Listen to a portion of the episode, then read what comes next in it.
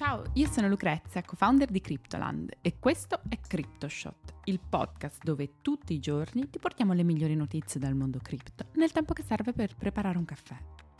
Oggi è lunedì 16 gennaio e partiamo dando un'occhiata a quello che è successo nei mercati questo weekend, con la maggior parte delle cripto che sta vivendo una mini bull run.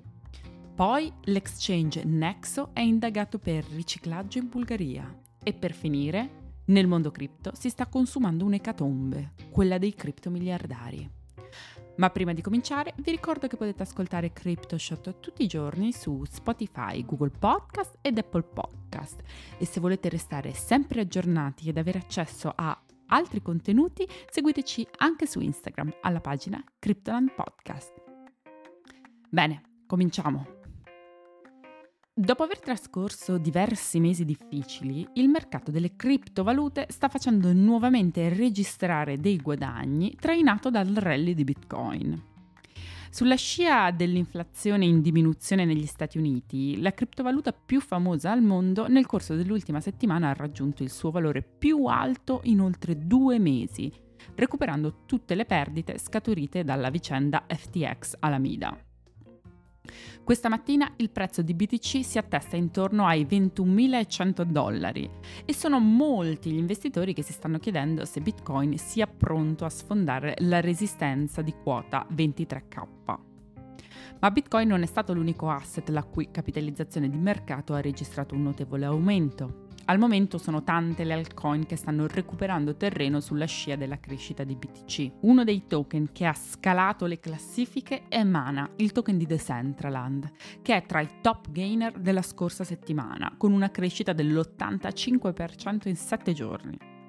Ieri ADA, la criptonativa di Cardano, ha recuperato il suo posto come ottava criptovaluta più grande per market cap, superando Dogecoin dopo un aumento settimanale del prezzo del 15%.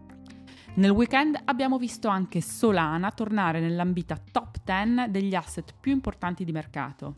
Dopo due mesi molto complessi, negli ultimi due giorni Sol ha registrato un aumento del 50%.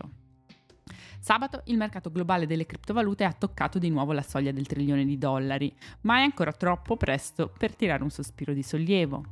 Infatti sono diversi gli indicatori che segnalano che per Bitcoin il punto di prezzo di 21.500 dollari potrebbe essere un livello di resistenza. Se il prezzo quindi non riuscisse a superare questo livello, è probabile che BTC inizi a scendere di nuovo. Quindi teniamo d'occhio questo momento critico e non cantiamo già vittoria. Ma andiamo avanti. L'exchange Nexo, che è uscito relativamente indenne dal contagio post-crack di FTX, che invece ha costretto i concorrenti al fallimento, è indagato per riciclaggio in Bulgaria. La sede bulgara di Nexo è stata perquisita dalla polizia locale nel merito di alcune indagini nate dal sospetto di riciclaggio di denaro e violazioni fiscali da parte della società. In una dichiarazione in merito alle accuse delle autorità, Nexo ha affermato che la Bulgaria è il paese più corrotto dell'Unione Europea e la polizia starebbe indagando su un'entità bulgara del gruppo che non si occupa dei clienti, ma di funzioni di back office, tra cui ad esempio buste paga e assistenza clienti. Il cofondatore di Nexo, Anthony Trenchev, eh, si è detto sorpreso dalla vicenda, anche perché, eh, stando alle sue dichiarazioni, l'exchange è una delle entità più rigorose per quanto riguarda il KYC e il controllo antiriciclaggio. Trenchev ha anche sottolineato che tutti i sistemi di Nexo sono attivi e funzionanti e tutto viene elaborato in tempo reale come sempre. Nonostante questo, il raid delle autorità bulgare ha causato il prelievo di massa dalla piattaforma di 158 milioni di dollari in meno di 24 ore.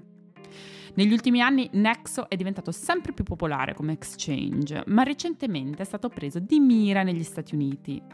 A settembre otto stati hanno presentato un ordine per la cessazione immediata dei servizi contro la società e l'exchange sta anche affrontando una causa legale a New York.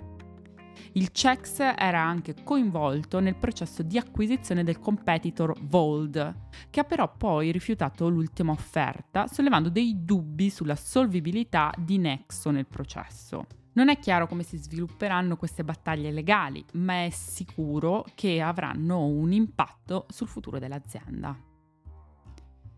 Bene, finiamo la puntata di oggi con una notizia un po' complottista, quindi mettiamoci il nostro cappello da complottisti. Nel mondo delle criptovalute si sta consumando un'ecatombe, quella dei criptomiliardari. E non stiamo parlando della morte del loro status di miliardari a causa del bear market, ma del decesso vero e proprio di 4 crypto billionaire nel giro di poco più di un mese.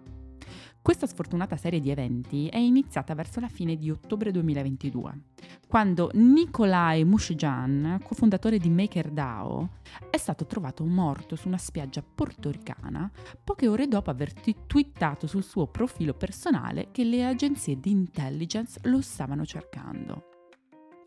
A seguire, il 23 novembre, il cofondatore di Amber Group, Tiantian Kullander, è morto misteriosamente nel sonno.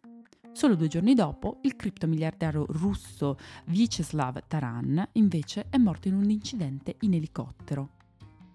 Oltre a queste quattro morti misteriose, il 30 dicembre Park Mo, vicepresidente dividente, che è il maggiore azionista dell'exchange di criptovalute sudcoreano BitHub, è stato trovato morto davanti a casa sua.